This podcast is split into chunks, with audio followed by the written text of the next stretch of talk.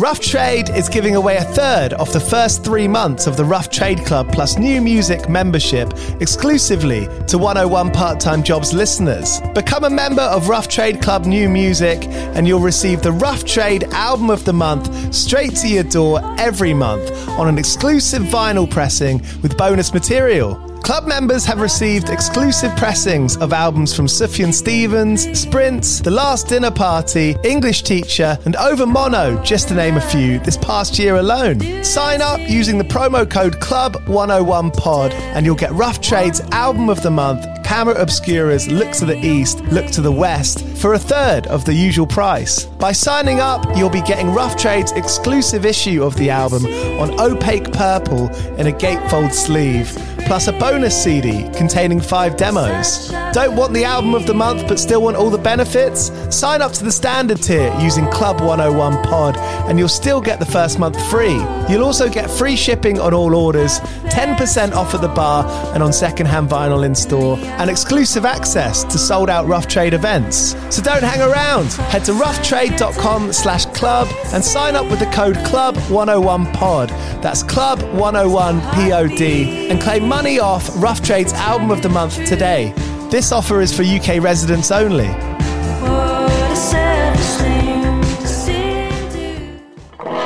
Do you play in bands? I did for the longest time. And I wish that I knew that DistroKid was a thing. I don't even think it existed back then. DistroKid makes music distribution fun and easy with unlimited uploads, and artists keep 100% of your royalties and earnings. A million plus artists rely on DistroKid to get their music on Spotify, Apple, YouTube, TikTok, Tidal, Instagram, and all the major streaming services. When you get DistroKid, you can see a DistroKid bank and withdraw your earnings. You get notified when you've earned royalties and you can withdraw via the app. And you can even check your streaming stats on Spotify and Apple. Get 30% off your first year on DistroKid by going to distrokid.com slash VIP slash 101 pod. 30% off for your first year. That's not bad. We know it's a tough world out there. Why don't you make it easier for yourself? And to get 30% off that free year as an artist, where you get 100% of your royalties and earnings, go to distrokid.com slash VIP slash 101 pod. All right, stay with me. I'll be right back after this.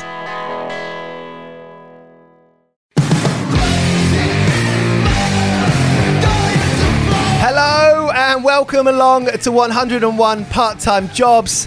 I'm Giles Bidder and I speak to bands, musicians, artists about what they've done along their way, how they've survived, and my aim is to get out some funny stories, some of the part time jobs they've had. We're very lucky for Matt Baty from Pigs, Pigs, Pigs, Pigs, Pigs, Pigs, Pigs to be joining us on this episode. Their record, Viscerals, that came out last year, is an absolute stonker. And this is Crazy in Blood, is the track you're listening to behind this. I'm sure if you're listening to this, then you know it. And I hope you play it loud after this episode. But Matt's got some great stories. He's working at an independent publisher called Wipeout Music. Go and have a look and see what they're doing. And he's got some brilliant tales from his life along the way. So cheers for coming. Thank you for listening. If you like this podcast, please do tell your friends. And one thing, one feature I want to start is getting your stories. So if you've got a story about a horrible or brilliant or tragic or profound story from a part-time job or a real, you know, full-time job that you've had in the past, record it on a voice note and send it over to me at 101 part-time jobs podcast at gmail.com and we'll get it in a future episode. All right, here's Matt Baty from Pigs, Pigs, Pigs, Pigs, Pigs, Pigs, Pigs. Signature Brew are the official beer of 101 part time jobs. They've made beers with The Darkness, Mastodon, Idols, Slaves, and if you go onto their website, signaturebrew.co.uk, and you live in the UK, you can get beers delivered directly to your door with the voucher code 101podcast, all capitals. You can get 10% off. All right, here's Matt. Go well. Cheers!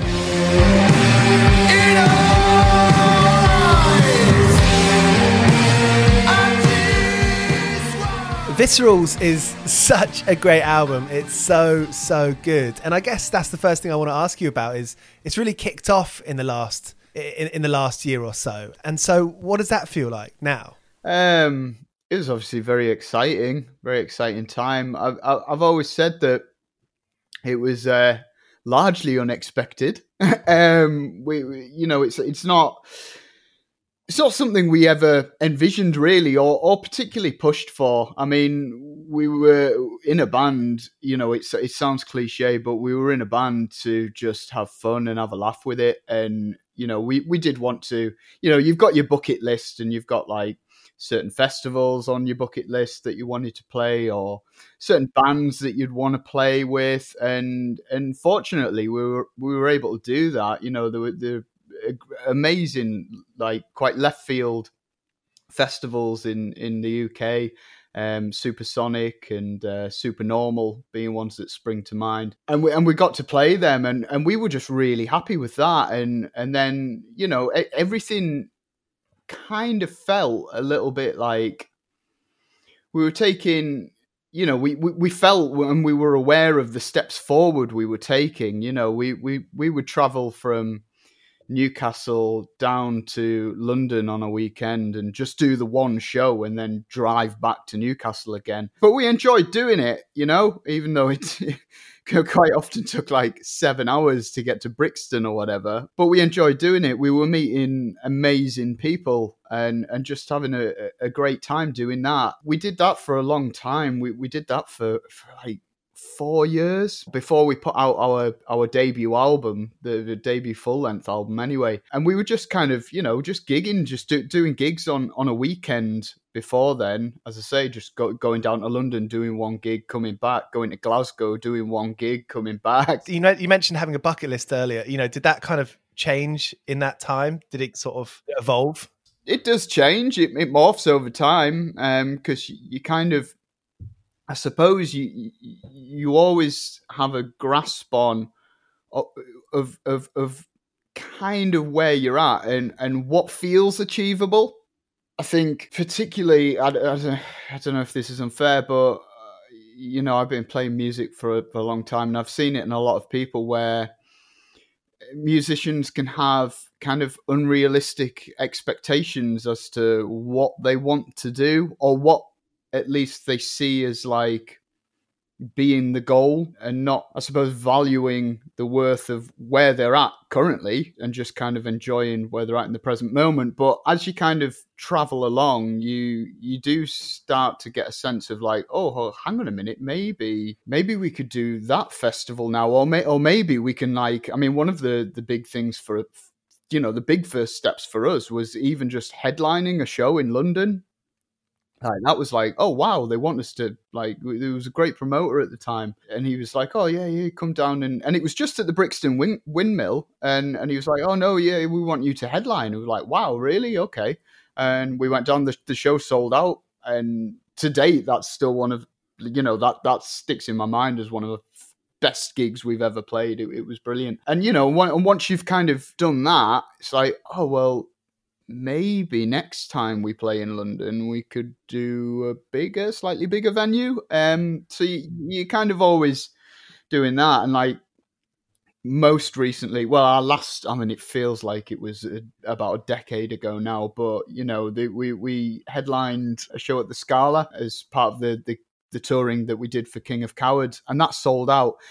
Now, when we booked that show, you know, our manager and booking agent were like, okay, so we're, we're thinking that the next step up for you now because we did Moth Club just as that album came out and that sold out. And again, we were just like, oh wow, that's that's brilliant, that's amazing. Yeah, great venue. Yeah, yeah, it was brilliant. It was so hot and humid. It was it was a little bit terrifying actually. Like, I remember like humid and everywhere sparkling. Yeah, yeah, yeah. Just like this shimmering gold in your eyes, They're like blinding, and and everything's wet.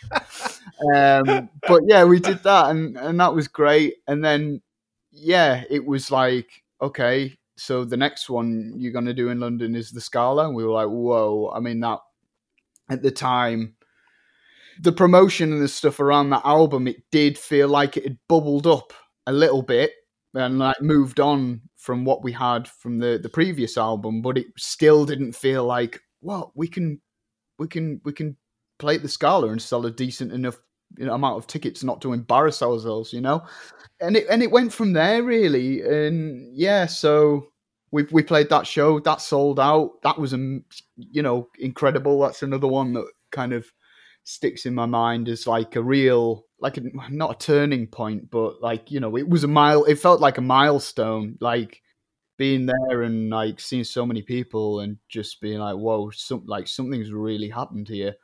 And then of course, like once you once you've done that, you, yeah, you do you do have the the bucket list. It was like, oh well, maybe we could play it somewhere like Green Man or you know End of the Road Festival, and so um, yeah, your your ambitions kind of do evolve and develop, I suppose. But I, I, do think it's important not to like start a new band today and go right. Okay, so let's uh, we we we want to be playing Glastonbury next year. It's like, well, oh, you, you drive yourself crazy doing stuff like that. I think, and I've been in bands in the past where I think we've maybe had unrealistic expectations, and it just puts like a real downer on what you're trying to do. You know, it just frustrates. That's all it does. Um, yeah. yeah. I was in a band called Great Cynics, and it was a band that I started. Name. Sorry, it's a good name.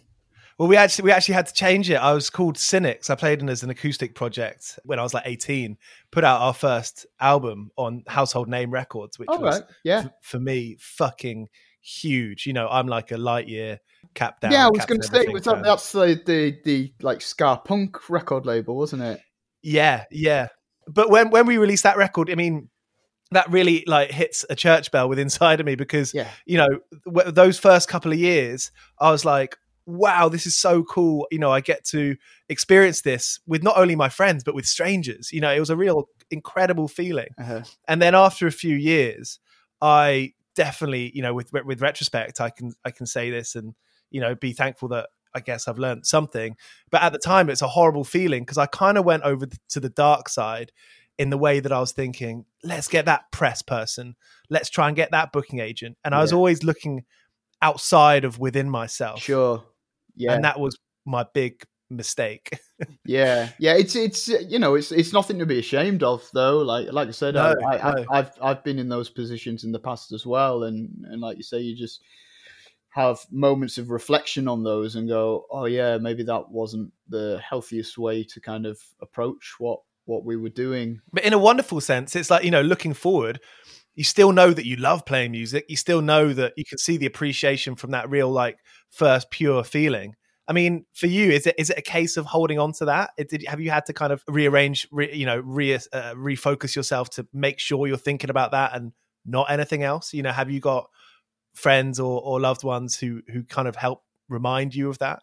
Yeah, I mean, well, one of the one of the hardest things I think for me f- from the you know the the pandemic and the situation that we've been in. Obviously, we put out viscerals right at the start of the pandemic. Really, it was it was just as like the full lo- lo- lockdown was coming in. Really, I think we were like two two weeks, three weeks into the into the first lockdown, and and our album came out and at the time it was just you know obviously it was like i kept laughing to myself because i was like this is literally you know in the in the very real sense of that word the worst time ever in my lifetime to have released a new album. Like this is the worst time. But you know it, it had to go ahead. And yeah one of the hardest things i think moving on from the initial support that we had which was really overwhelming and really good. And and actually, I, I look back and and think of that initial time. You know,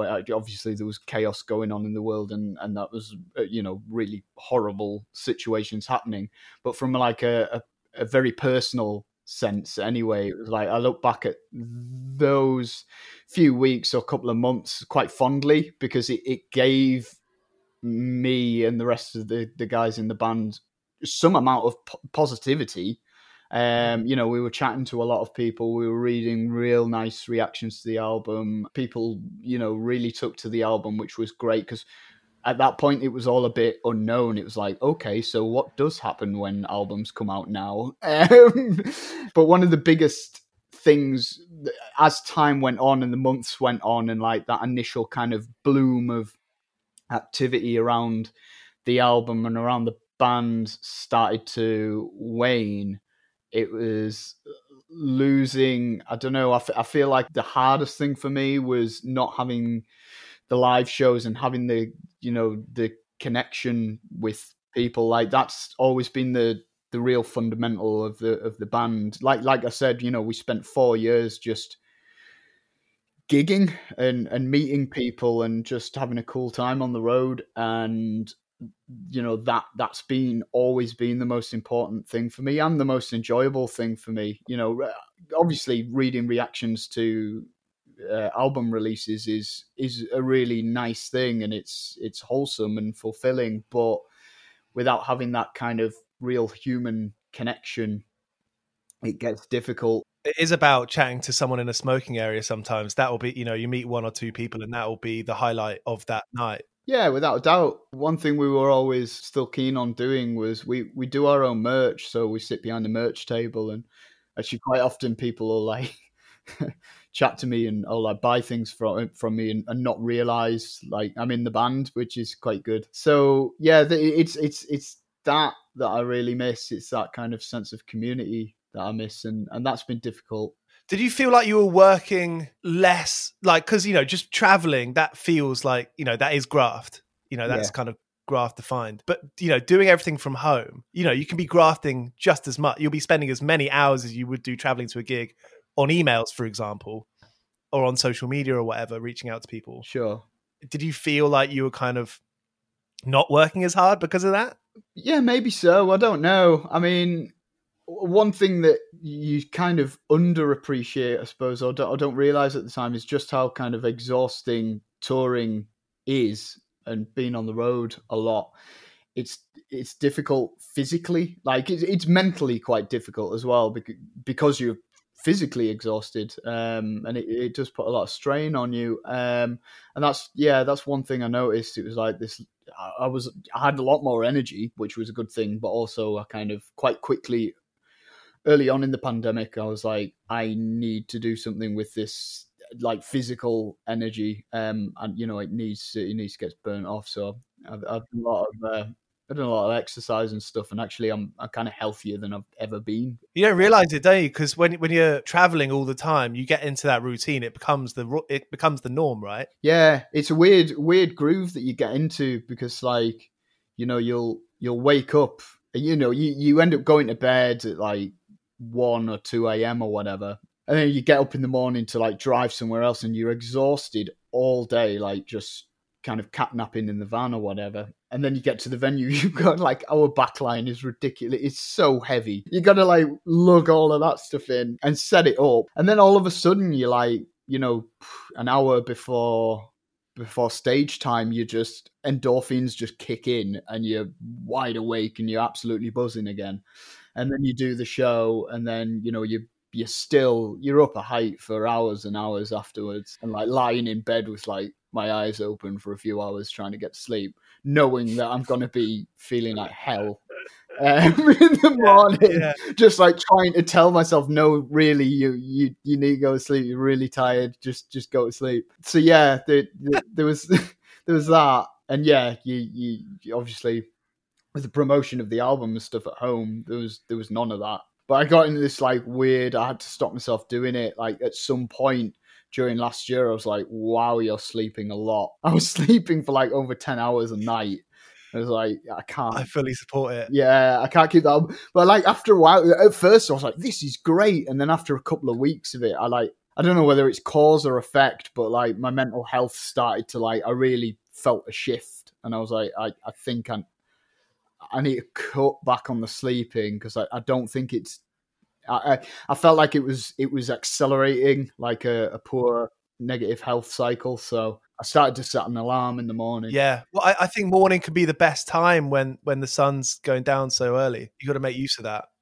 Yeah, yeah, without a doubt. At the moment, I'm like really loathing the kind of just the darkness in the morning. I'm, yeah, I'm, it's fucked. Oh, yeah, it's all reminds you. reminds me of getting the bus at like fifteen to school, being like this. Yeah, thing ever. Yeah, it's, it's not very nice. yeah, I'm sick. I'm sick of it. so you're, you know, fantastic. I'm so glad that you're being up for doing this because you know, working at, but well, running Box Records and working at Wipeout Music everything that you just said there about touring and you know those that kind of day to day dynamic of playing music and you know touring music especially you, you must have met you know must have heard so many stories and i wonder like how those kinds of relationships and you know how how you understand how other bands you know work how that's like affected you or how that's changed the way you look at how you do things? I've always felt like i've been for a long time i've been in a pretty good position in terms of like day jobs because the day jobs that i've had for a, a long time have kind of been very sympathetic to um, my need to you know do the band stuff um, and be out on the road. So I've always kind of had well, not always had jobs where we'll get to that, I suppose. But for for a long time, I've I've I've had jobs where I've been able to take enough time off to be able to go on the road and and and do what I want to do, basically. And on that front, um, and if I'd need to take unpaid leave, I'd I'd just take unpaid leave, you know, um, yeah. and being able to do it, or or you know, work remotely. You know, sometimes I'll well, quite often actually, I'll I'll have my laptop open in the van and I'll be doing emails or doing other bits and pieces that my day job requires. Is That, are you quite good at that? Were you quite good at opening your laptop in the back of the van? Yeah, because the more time I spend on the road, the kind of this is going to sound awful, but the last time I want to hear anyone else in the band talk in the van.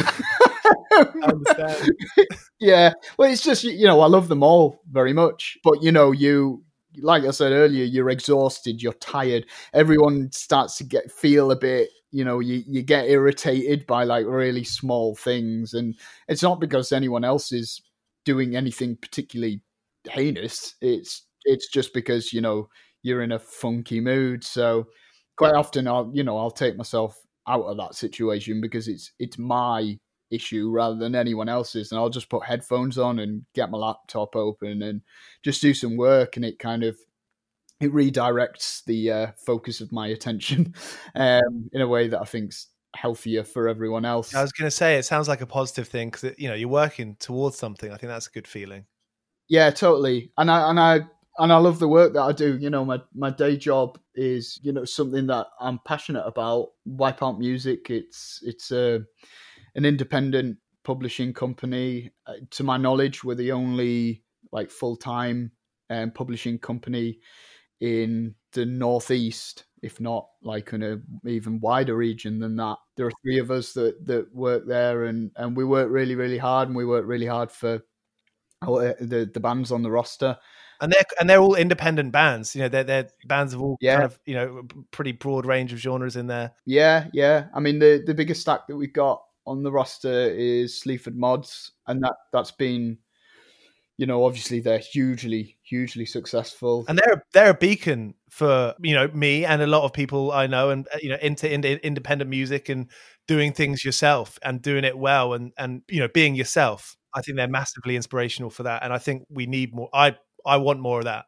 you know. Yeah, yeah, totally. I mean, they've not really changed. I mean, each album is different, and you hear different developments and you hear different directions, but they they never once really changed their blueprint too much, and and I, and I respect that. You know, um, they didn't look like they've been like appeasing anyone. No, absolutely not. From day one, they they they've presented themselves as exactly who they are, and uh, their music reflects that as well. And there's a real honesty in it and it's and it's genuine you know and i think that's why so many people have taken to it you know on on paper you you know if you if if you're trying to explain what the sleaford mods were to someone who's never heard them before, it kind of sounds insane and like it shouldn't work at all. Yeah. And it has no right to work, but it really, really does. And yeah, like I say, they're, they're just able to, you know, just being just so genuine. It really connects with people. Yeah. And, and they've always, they, they've, they've maintained this like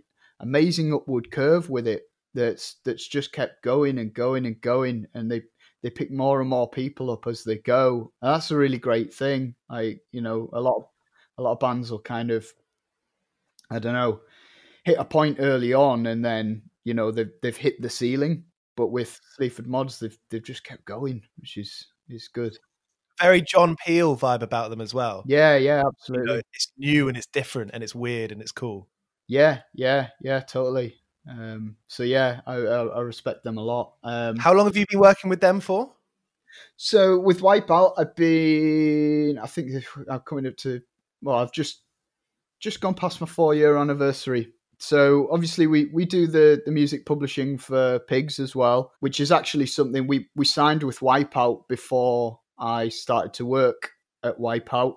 So it's yeah, I get I get to kind of promote our music as well through that and, and try and try and seek, seek out different opportunities for us. So we work with like bands from uh, across like a, a huge huge range. Like some of them are just starting out, and we we just like their music. Um, some of them are a bit more further on down the line, and and and we take them and we we try and um what one thing that we do is aside from the publishing company i, I suppose is you know we'll, we'll try and help uh, develop a band i suppose want for a better term you know if it a lot of the bands that that come to us if we if we enjoy their music uh, you know uh, but they don't have like a manager or a booking agent and or a, or a record label we kind of we'll try and put them in touch with the right people people that we work with and who we trust and who trust you know we trust they'll they'll do a good job and they're a nice fit for them And that's so important because there's so many of these,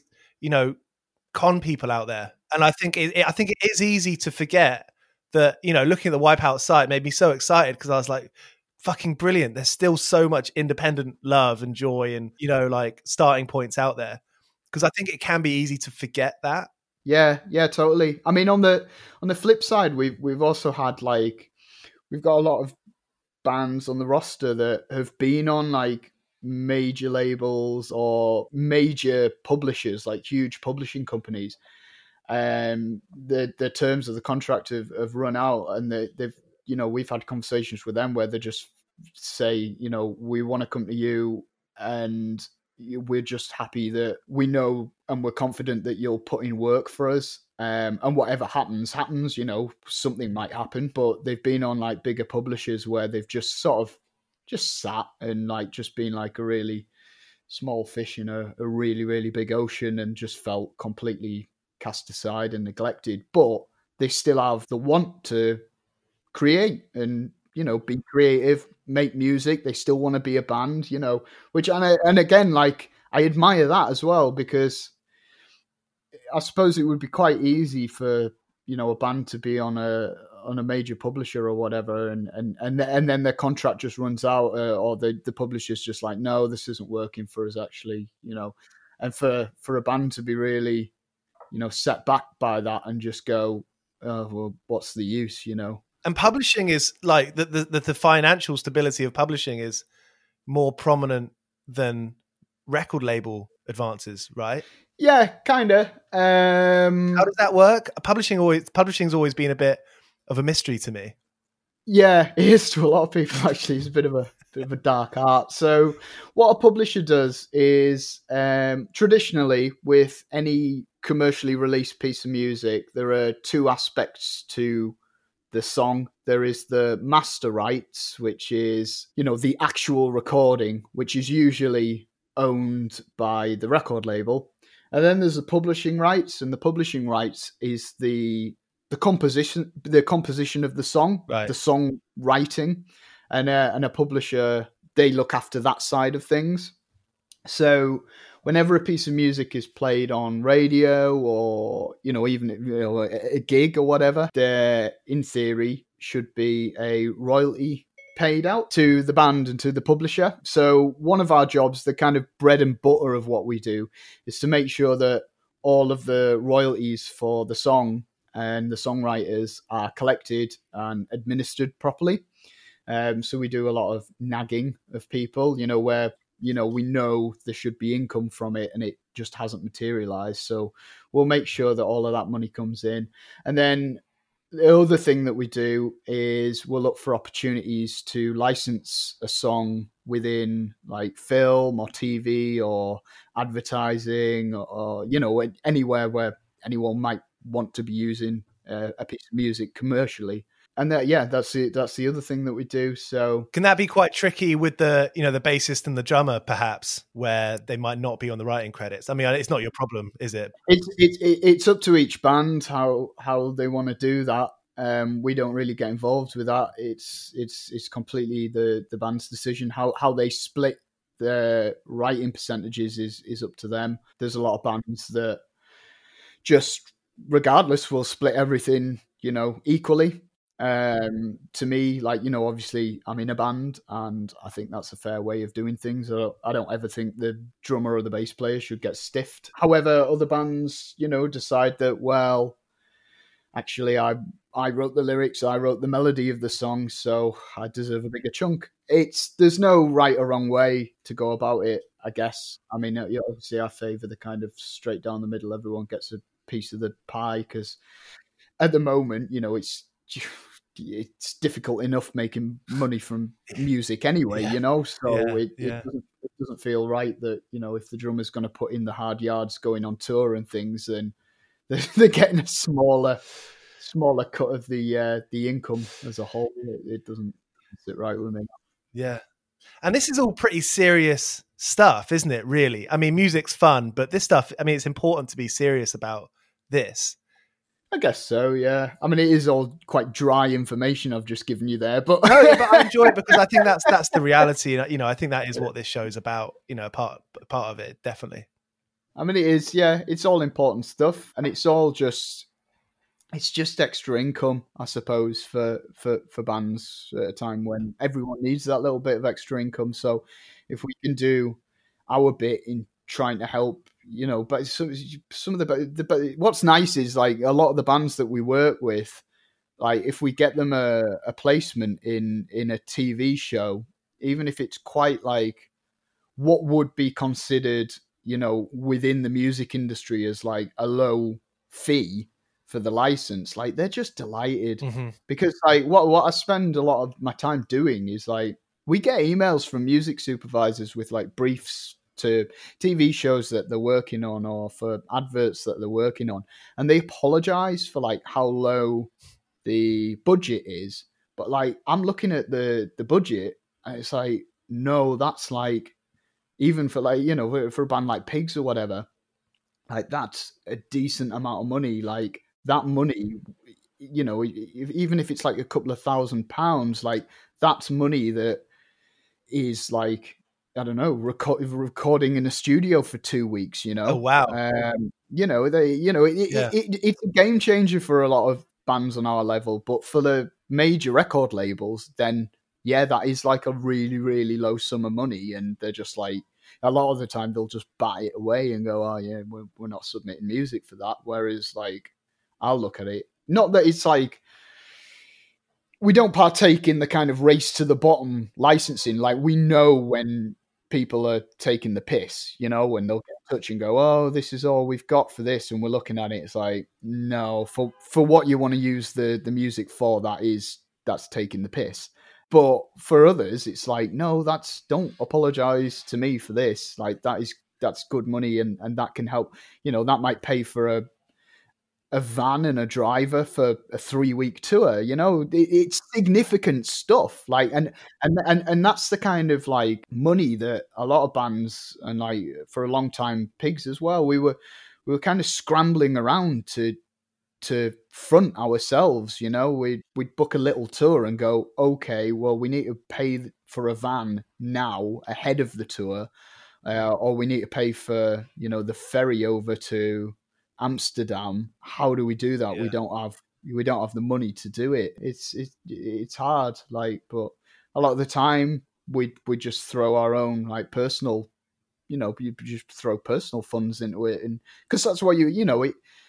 We didn't view it as like a a money making thing at all. Like it was a miracle if we broke even for for years and years. But we were having such a good time doing it. It was like you know this is this is what we do. It's you know, you just do it. Was there a, a, relief when you started working at Wipeout, or you were at Amazing Radio before that as the head of music? Oh wow, yeah, okay, well researched. um, yeah, yeah, I was. Um, and I and I was there for a, a long time actually. So and that was a kind of full time. That was a proper. Yeah, yeah, yeah. It was full time, but again, you know, I was in a situation whereby I could go away and do little tours here and there, or you know, go away and do gigs and festivals and things, and there wasn't there wasn't much uproar about it. But the thing is, like, I mean, since since I was like 15, 16, like being in a band, that's that that is the priority. Like, and and just playing music and having that release and doing it, that's always been the number one. So like, I've always kind of uh, w- w- approached other like Wipeout's very different because like I'm I'm really really passionate about it. And you know it's it's a business it's a small business. There's three of us work like I'm really part of that. And I'm like I feel like I'm really helping build something you know? Whereas like other other jobs it's been like felt like a bit like a means to an end. Like I need the job to be able to pay my rent pay my bills or whatever but I need that job to also give me the freedom to go out and do what I need to do because if I can't do that, I'll be get really, really miserable very, very quickly. And um, you know, I had jobs early on, like, you know, from sixteen through to maybe like mid twenties, where that was the case, you know, and it was like, nah, this isn't for me. Like, I, you know, I've walked away from I just basically quit jobs if I if I wasn't able to get time off because there was a gig that I wanted to play. Yeah, you know, yeah. which which makes me sound like a well, I suppose I was like really unreliable, but like I was like, nah, like that is more important to me than this income, these wages. Yeah, like yeah. I I will I will work out how to do that stuff after doing this gig but if you don't let me you know I, I need to i need to walk away now and i need to i want to do these gigs. Yeah. And then yeah. i'll work out how i'm going to pay my rent after that. You know that that's always been the thing. So yeah but amazing radio again was was really good because you know obviously that's a that's a business. All about new music as well. Yeah, yeah, with new music at its core. So you know, I was I was able to do what I needed to do there. But yeah, before that, I had a few jobs where that wasn't the case. So I kind of just walked away from them. I was just like, never again. I'm gonna try and bide my time and find something uh, that that fits. But I think like in terms of finding those jobs, I think like longevity goes a long way. I was able to show you know when you like you're applying for for such jobs it's like oh no this guy's been doing this for years just like off his own back just you know being in bands for several years and just just doing it and just putting out records on box records and things. And like i had enough evidence to show that like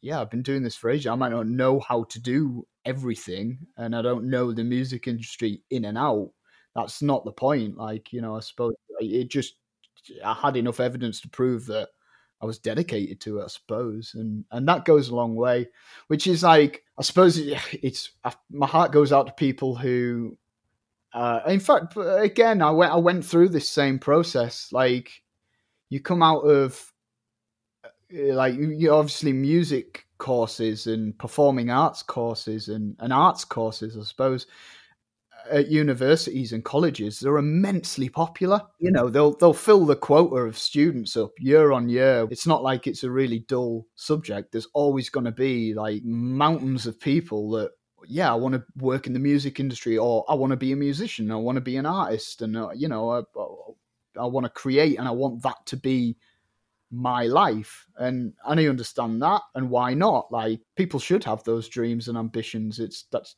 that's right to have that. But where I think there's a there's a real shame in that like these these courses and these institutions the universities and colleges they they're, they're run as businesses. They're money making machines right? Yeah, yeah you yeah. know and so they'll put a lot of money into these courses you know to be able to take on so many hundred students and and and they'll always keep like developing bigger performing arts um places and and things like that so they can take on more students because they know that the demand is there for those mm-hmm. courses mm-hmm. yeah and then all that happens is that like you know you you, you have a decent enough time like studying that stuff and doing that stuff and then all of a sudden it just comes to an end and you're like right like you know as, as my parents would say you're in the real world now. And it's like okay well i've got my degree in music production. What do i do now? Like how how how do i get a job in the music industry with these qualifications?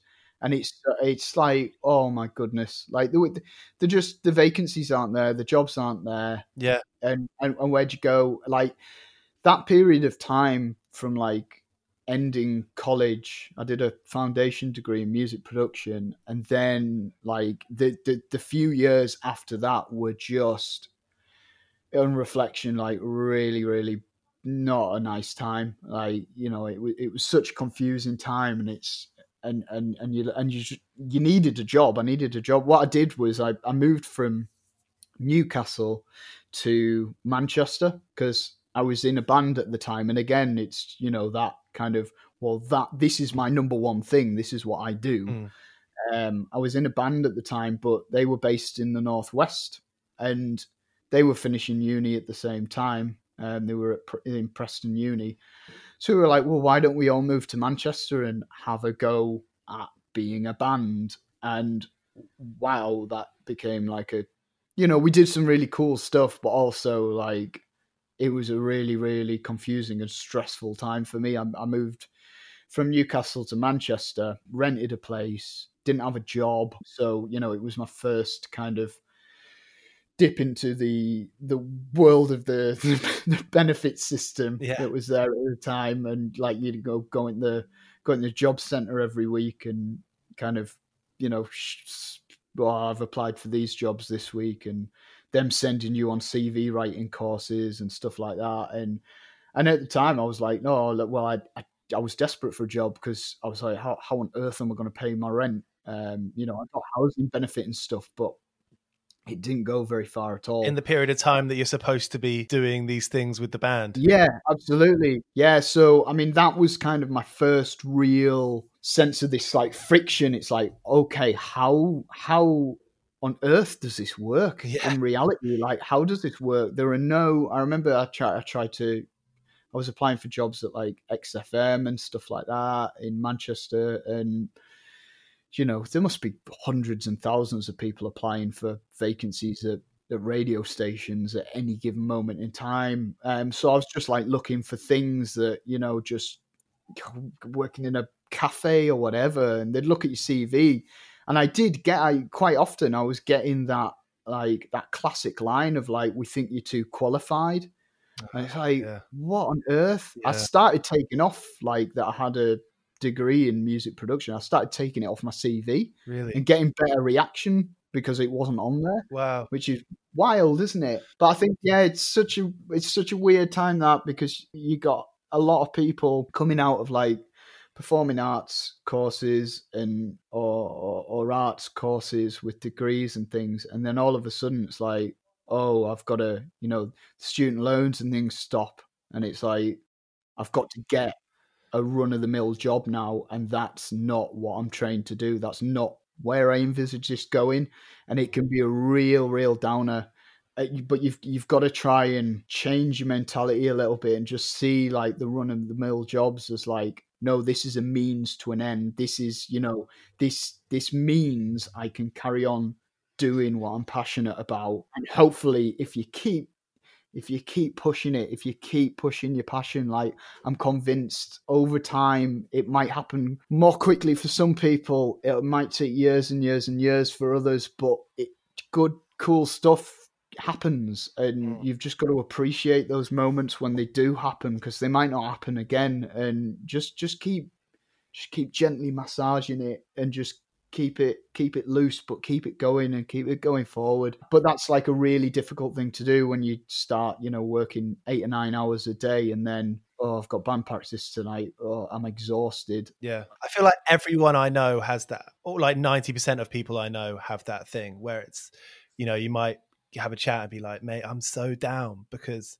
I don't yeah. want this job that I'm working yeah, every yeah. day right now. I don't like it. They don't like me what do Yeah. I do? it's hard work in it like yeah and, and and obviously then you know once you get into that kind of negative funk as well it it, it then imposes itself on your ability to create as well Yeah, and be Be creative yourself. And it just becomes this like really toxic cycle but it's it's it's hard. But like there's not many situations that are ideal anyway i guess. I mean this year you know has gone to prove that to me as well and and uh, at one point i was having like um some counseling sessions which i benefited from a lot. And i spent a lot of time talking to my therapist about like i was like you know music's my number one that's my release that's that's my thing and it's gone and i can't do that now and, and now i feel like a few months into it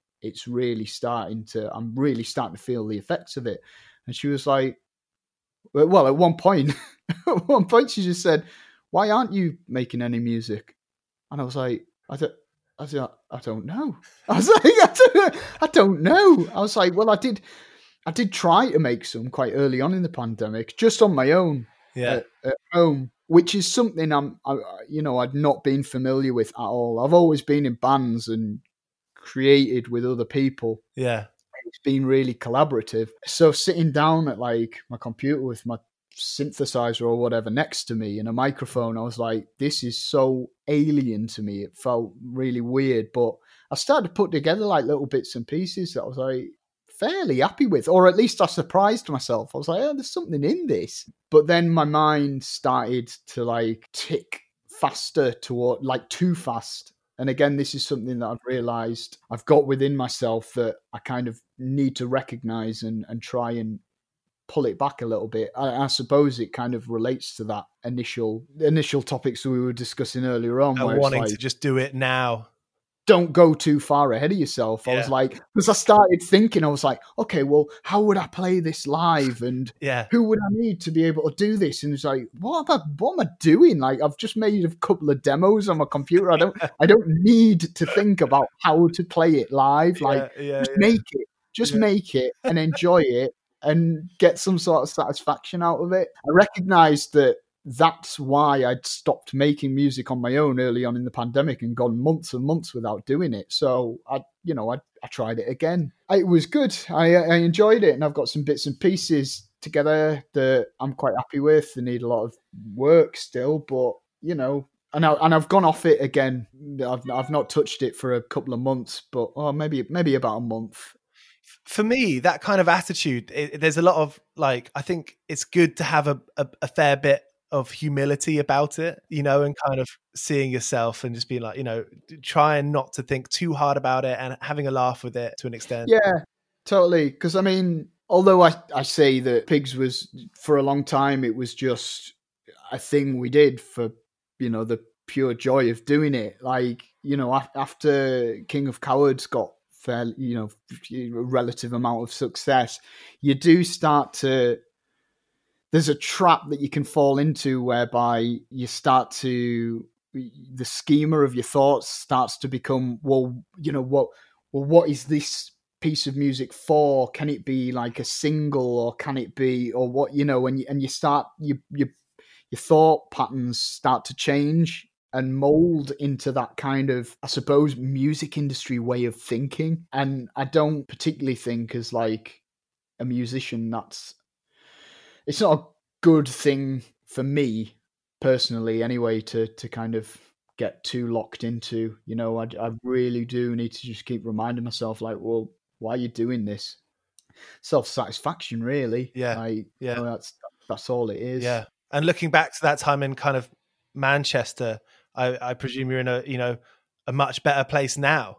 yeah yeah yeah i am i mean at the time like manchester was a really big unfamiliar city to me like I moved there and I didn't know anyone outside of you know the the four other people I was in a band with, which was strange because like I lived in Newcastle before then and had like a really quite big social network. You know, we were you know I was part of the the music scene, I suppose. Um, you know, I knew people would go to gigs with people up here, and I missed that when I moved to Manchester.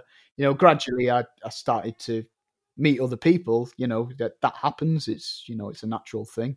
It's part of that kind of you know, you just got to continue doing what you know. If you want to go to gigs, just go to gigs. Go Yeah. to a gig on your own. Like Yeah. if you do that enough times, you start to see the same people at, at these gigs, and you just end up talking and making friends and things. But you know, it would be quite easy to just kind of move to a new city and go, I don't know anyone. I'm not going anywhere. But yeah, it was a weird time, Manchester. It was, and I was like perpetually skint. Um, so couldn't do a lot to enjoy myself. But like the band that we were in, we did some cool stuff. You know, it, it was hard at times and really challenging and stressful. Um, but we ended up like signing to Ninja Tune, which Oh, is wow. nuts. Yeah, absolutely nuts. Big deal. Yeah, yeah, yeah. It totally was at the time. And then, like again, like on reflection, I've been thinking about it a lot recently. Actually, at the time, I was like, "Oh, brilliant! We've signed to Ninja Tune, and now, you know, this is it. This is finally. I'll, I won't need a day job. Yeah, I'll make enough money from music to be able to sustain myself." And again, that was just like a totally warped.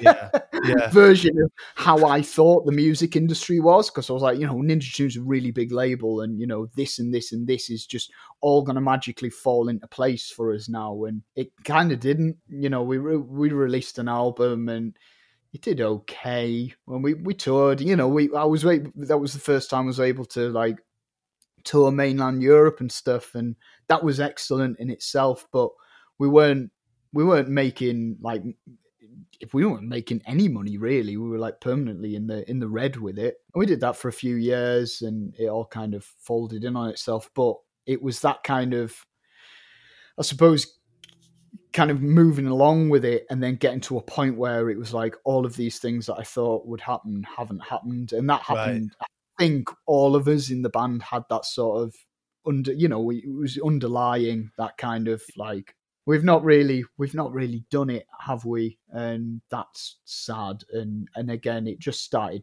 it just started to become like a kind of stressful and sad thing. Music should never be that.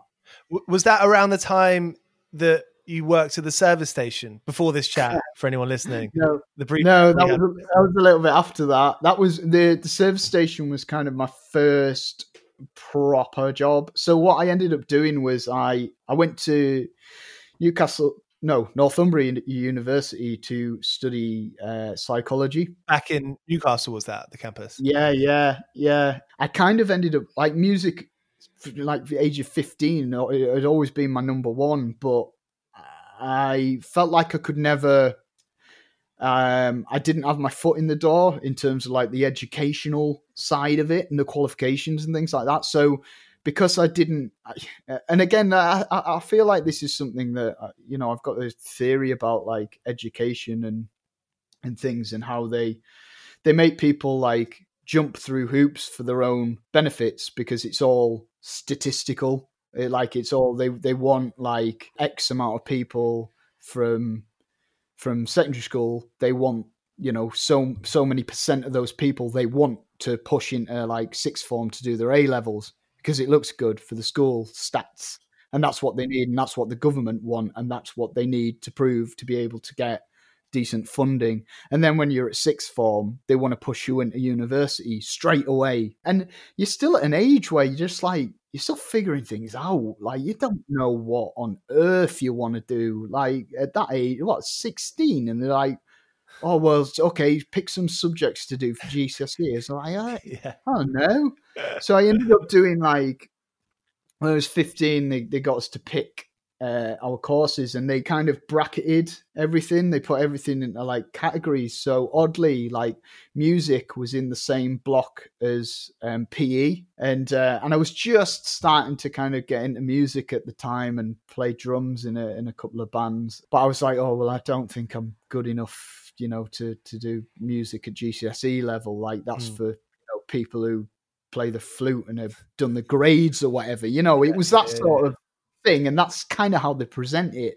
I was like, well, I'm in the football team. I like doing sports. I'll do PE. So, uh, you know, at GCSE level, that was me, PE. And then, um, you know, and then it becomes okay. So you're going to do all right in your GCSEs. You don't, you know, you need to go and do your A levels now, you know. And it's like, oh God, okay. Well, I suppose, I suppose I can't do music because I've not done it at GCSE level, So I'll do, I don't know. Psychology seems pretty interesting. I'll do that. I'll do sociology.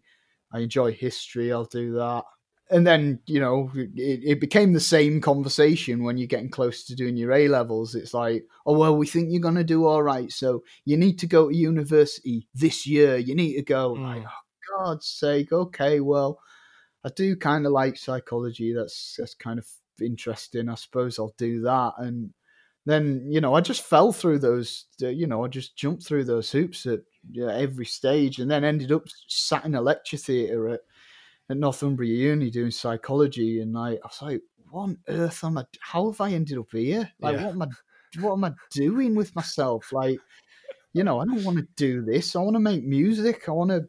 That's where, you know, that's my passion. That's what I want to do. So I ended up like plucking up like at the time I thought it was like a really big deal and I was like oh god I'm going to tell my parents that I'm going to drop out of university because I want to study music somehow and actually I'd, I'd found a course at uh, Newcastle College the music production course where it was like they didn't they didn't need any like hard and fast or traditional music qualifications I just needed to be able to like show evidence that I was who I said I was, I suppose. And you know, I'd been in bands since I was sixteen. I'd done this and that or whatever, and just had a had a dedication to it. Um, I had to take some like little kind of little exams just to, I think, prove that I had ears. Um, but then, you know, but I built it up in my head as like a really big thing. I told my parents I was going to drop out of university to go and do some music course at the college, and uh, I did it, and and they were like, "Oh, all right then, yeah, that's what you want to do." I was like, "What?" like that's it. When I dropped out of university, there was like uh, about a, a year's worth of like time that I had before starting the um, the the course at the college. So I was like, well, my parents were like, well, you need to get a job in between that. I was like, yeah, okay, no bother. Um, so I got a job at service station, and uh, my goodness, that is the one. That's the one where I've kind of gone. I am never. I'm never ever. I cannot bring myself to work for like a big corporation and just be tre- like this. This is just horrible. Like I just felt you just you're just a number, man. Like you're just like there's no there's absolutely no soul in the job. And this isn't to say like, you know, I don't think I'm any better than anyone that works in these jobs at all. You know, if if if, if you're in these jobs and you work in them and you have to work them, then that's fine. Don't beat yourself up about it. Like you are you're a human being and you are worthy of respect. Yeah. yeah. you know, as long as you maintain that and like, yeah, I am, and don't let it beat you up. Like, like I say, I'm not, I'm not any better than anyone that you know, that that works in in in these jobs, and I've been there for myself. But I was at a point where I was like, I, uh, I'm never gonna, I'm gonna leave here, and I am never gonna go back into a job like this again because it, the forces at work in those places are too powerful for me to be able to like to battle. Like it made me miserable. It made like just so miserable, and I just started like drinking a lot. Like just that was my escape from it. It was a time when like a lot of my friends were away at university and and just having a living that kind of student lifestyle, and and I was like oh man, I'm here like working nine hours a day in this wretched place. Like it was like uh, it was just awful. It was it felt like a portal to like not hell, but just something else. Like just some really like just really miserable melancholic place like everyone or most people that go into like service stations especially during weekdays because they're not going anywhere fun if they're going in there in the weekday. Usually they're like traveling salesmen or whatever, and they're just as miserable and bitter about their lives as you are. perception of life. Yeah, so it just feels like a breeding ground of like misery. and bitterness, and so they're just having pops at you about how how expensive the coffee and the, the sausage rolls are. It's like, mate, I'm not. I'm not. I'm not setting the prices here, right? I'm on like minimum wage, like this. this and let me tell you, I've, I've I've done the numbers, mate. They are making a, a gross markup on these sausage rolls. It's disgusting. I tell you who the problem is, mate. It's not me. It's you. If you don't like it, yeah. stop yeah. buying this yeah. shit, and they'll soon change it. So right? You some th- sympathy when you're on tour, then to service station people. Oh, totally. Yeah, yeah. We've got our favourites actually, but um, yeah, I do. Occasionally, we have to. Not often, because the service station that I worked at is quite close to home. So we don't mm. often have to stop there, but occasionally we'll have to stop there because someone will need the toilet or whatever and just can't hold it in any longer. And it just, when I'm stepping into that place, I get this feeling. It's like someone's putting a blanket of like just sorrow over me. And like I'll glance around and I can see like some people that still are working there, and I'm like, oh no, no, no. I hope they're okay. I hope they're okay inside. I hope they're still got a bit of fight left in them because I know I wouldn't. I'd have surrendered by that point. The, the stories you've got with Natalie Imbruglia and Derren Brown and Paul Daniels, that's not from there, is it? Yeah, yeah, it is totally. So I tell you what, Natalie Imbruglia, what a ray of light! I think she boosted my morale enough to just see me over that final few months while I was there because it was it was so I was I was working like a late shift. It was quite late on. It was, it was maybe about like ten p.m. at night, and it's all it was always like quite quiet around that time anyway. And I was on my own working in there, and and I, I was doing something really mundane. I don't know, probably scraping milk froth out of a on the side of one of the jars of the jugs that we had, and uh, and I turned round, and there was just this like really radiant lady stood at the counter, like just you know when you look at someone and you're just like, are you, are you from a different planet? Like you're not the same as me because like. I instantly felt like I was in some like some sort of like Lord of the Rings setting or so I don't know, like some sort of fantasy thing where like just I'd been I'd been approached by some celestial being and I was just like this like hobgoblin or something. it's like really earthly mythical creature. I, I don't really have any like really fun story to tell her, but she was just so polite. And I like looked at her and I was like, I recognize her, but I don't know why. So I, I you know, I went through the the customer service routine and uh, and and and just just asked her what she wanted politely.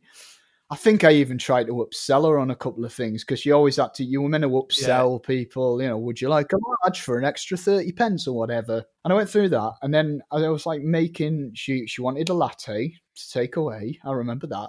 And uh, and I turned around and I like looked and, and, and by that point, uh, there was a couple of people stood behind her and they had lanyards on. And it said like Natalie Imbruglia on her on on these lanyards and and uh, oh yeah and obviously she had like an australian accent as well which was like another thing that prompted me to think like this is this is not yeah, this is not a normal being. person. Yeah yeah. Yeah so um yeah that was exciting. She she wanted a, a cheese and tomato toasty and i tell you what that is the best cheese and tomato toasty i've ever made for anyone and i feel like she she deserved it and she just she was very smiley and she said please and thank you but it all felt very genuine and from the heart uh, but do you know what the most like frustrating thing about the whole thing was that I once I realized it was Natalie Imbruglia, I I still couldn't break out of the customer service routine. I couldn't I couldn't break out. I couldn't.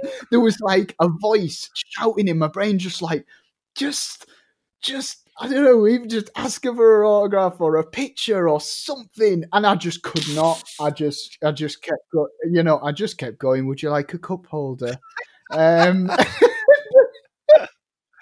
and, then, just, and then, and just as you know, just as quickly as she appeared, she just sort of disappeared into the ether again. And I was like, wow, that was amazing. Man, that's a brilliant story. Yeah, yeah. And um, Paul Daniels yeah, less inspiring inter- interaction with Paul Daniels. He felt more like a traveling salesman. He Business. he had he had not a lot of enthusiasm left in the tank. I don't think he was just. And this is a guy because when I saw him, I was like, "Oh my goodness!" Like I saw him in the queue, and I was like, there was a few people working it. At the time, I was like, I hope I get him on my till because I had the Paul Daniels, um, the Magic set. There was like a like a, a box set, a Magic set um, when I was a kid, and I got it for Christmas. Uh, must have been about five years old, and I loved it. But I never really like properly learned any of the magic tricks. I just used to like wave the wand around and stuff. But I, I had endless Brilliant. fun with it anyway. And and I, and I thought about that when I saw him. I was like, oh my goodness, this is big, this is huge. And then he got he got and he was just rude. There was no please and thank yous. He was just like he looked like he hadn't smiled in decades you remember that about him. That'll that'll sort of probably like inform your judgment of him from now on, right? Or from then on. I think yeah, definitely. Well, the thing is about him, and I don't know if this says something about me, because because of the way he was, I was able to break out of the uh, the customer the customer service thing.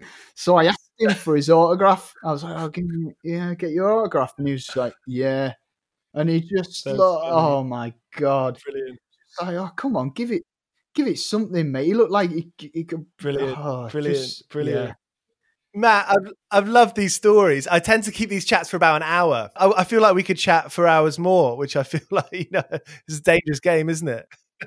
it is, yeah. Especially at the moment, like I've, you know, I barely talk to anyone at the moment. I really, really value, you know, chatting to people on the phone these days. Yeah, it's me really too. Nice. It's good, isn't it? Yeah, I should probably do do more of that actually at the moment. So I started. I've started to feel the pinch again this yeah. week with just like this feeling of like, oh yeah, God. But this has lifted me though. This has been good. I'm so glad. I'm so glad because you know, Viscerals is is such an incredible album, and I'm so you know, I've listened to a lot more records in the last twelve months.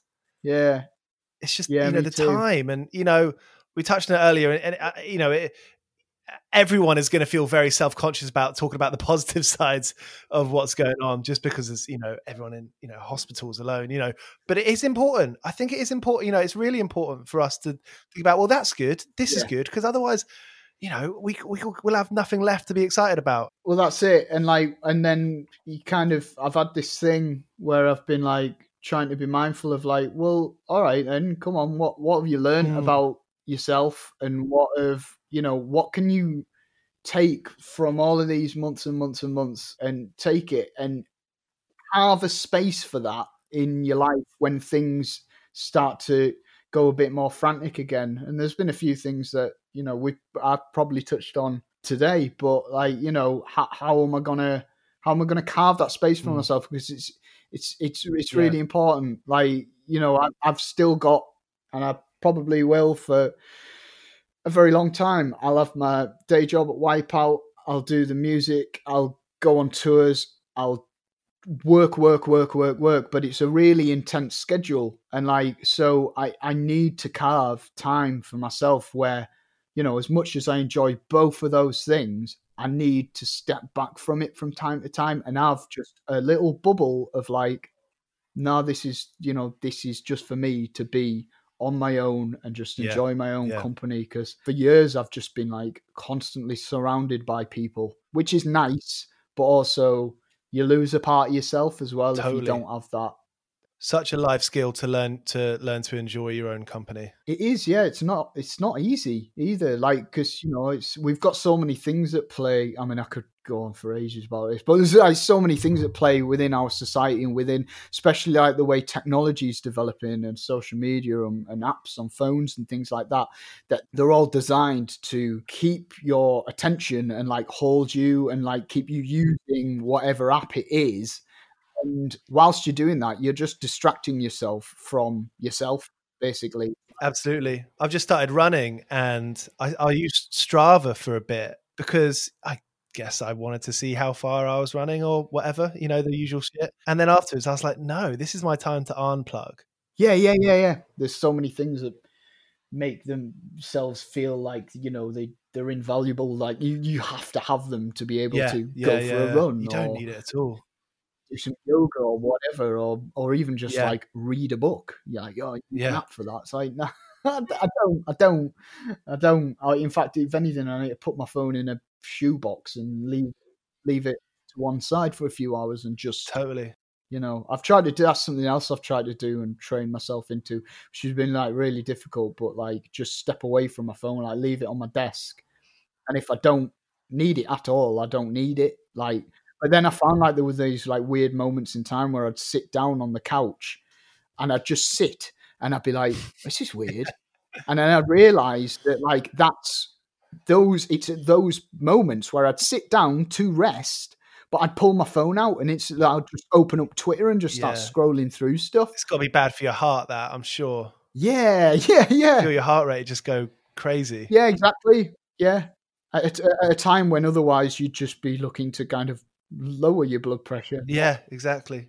And I've enjoyed your radio show. Oh, thank you. And Thanks. so that must be a nice thing to do. Yeah, yeah, it is. Yeah, I mean that started out, you know, beginning the pandemic almost. I was like, well, I've got loads of spare time now.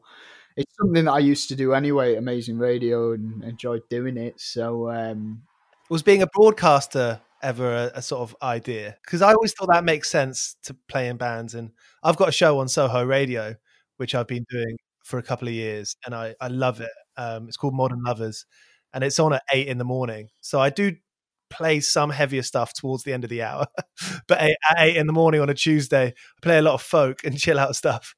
But that has that has been a massive thing for me.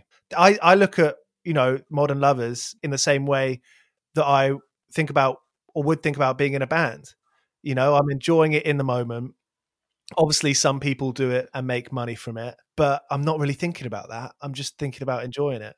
Yeah, exactly. I, I all all I want from it really is just like a, a positive way to spend some of my time and you know some of some of the extra time that I've had. Um, you know, and I play a lot of bands on there that you know would otherwise struggle to get played on radio shows and things, and you know, it's just stuff that I come across that I like. It doesn't really matter to me like what label it's on or what you know it's just just good music really and and yeah I write a new music column for the i paper on Fridays, and I've been doing it for oh cool seven Okay, years now, which is crazy. Um, but only two or three years ago did I really start. I think when I wrote it before, because I, I didn't go into the office and I didn't really know my editor that well, it kind of felt like a bit, you know, it was a bit like a dull thud every time I did it. I was like, oh, this doesn't actually mean anything. um, but it really, in the last few years, I've really thought, you know, a lot of bands, you know, I have exactly the same outlook. I'm putting on a lot of bands. I don't, I don't care what they are, who they are, what they look like, what label they're on. It's like, yeah yeah, if this if it's a good tune, I don't mind if it's hip hop or soul or R and B or if it's something that I'm naturally into, like heavier guitar stuff. And I and I love doing that. And I and I, I really feel like a duty now more than ever. yeah yeah you shouldn't underestimate the um the, the the power of that and the impact it has Totally. on on people um especially if it's like a band or an artist that are just Mm. starting out and you know it, it, it can mean the world to people Definitely. it really can like you know lift people's spirits and, and give them that extra push and motivation to to carry on doing things it's it's yeah it's a, it's a powerful thing Yeah, totally. And I, I think that's maybe something we can all take in our day to day lives, whether we are doing a radio show or if, if we if we are in a band or just as a friend. I think that's a really important thing. You know, my favorite texts to receive are like, "Check out this album with a Spotify link." I love that. You know, that's happened a lot Yeah. this lockdown. Yeah. and I'm kind of in the same way. Like, um, uh, one of my New Year's resolutions is, you know, if if you're thinking of someone, give them a shout. We, we all have the ability to to to like I should embrace that a bit more, I yeah, I mean it's hard sometimes, and sometimes you, you, you, you I often think like, oh, that person doesn't want to hear from me, but fuck it, who cares, yes you know? yeah Um, yeah But yeah, Yeah, brilliant, totally. Matt. Thank you so much for being up for this. It's been awesome to hear those stories and, um, you know, hear hear about the working life because I think that's that's the, uh, another thing I was so excited. You know, I'm so glad to speak to you about is, you know, a, a job in independent music such as Wipeout. That's very cool. Yeah, and I'm very fortunate. Um, to have it, and I appreciate having it every day. Like I, I, never ever go to the office, or well, you know, not at the moment, but um, I'll, I'll, never ever be doing that job and just feeling down about it, or feel like I'm wasting my time, or or anything like that. I feel like I'm doing something very, very positive and worthwhile with it. So there he is, Matt Baty of Pigs, Pigs, Pigs, Pigs, Pigs, Pigs, Pigs. Absolute sweetheart, lovely guy to chat to. Can't believe such a voice could come out of that lovely man. Thank you so much for listening. And as I mentioned at the start, if you have any funny stories that you'd like to read out on this show, send me a voice note at 101 part-time jobs podcast at gmail.com and we'll get it in a future episode. Thanks for listening. This episode was edited by Sophie Porter. Here's Cock Sparrer. I've been working all day on the side, running around like a blue ass fly. I've been working, yeah, I've been working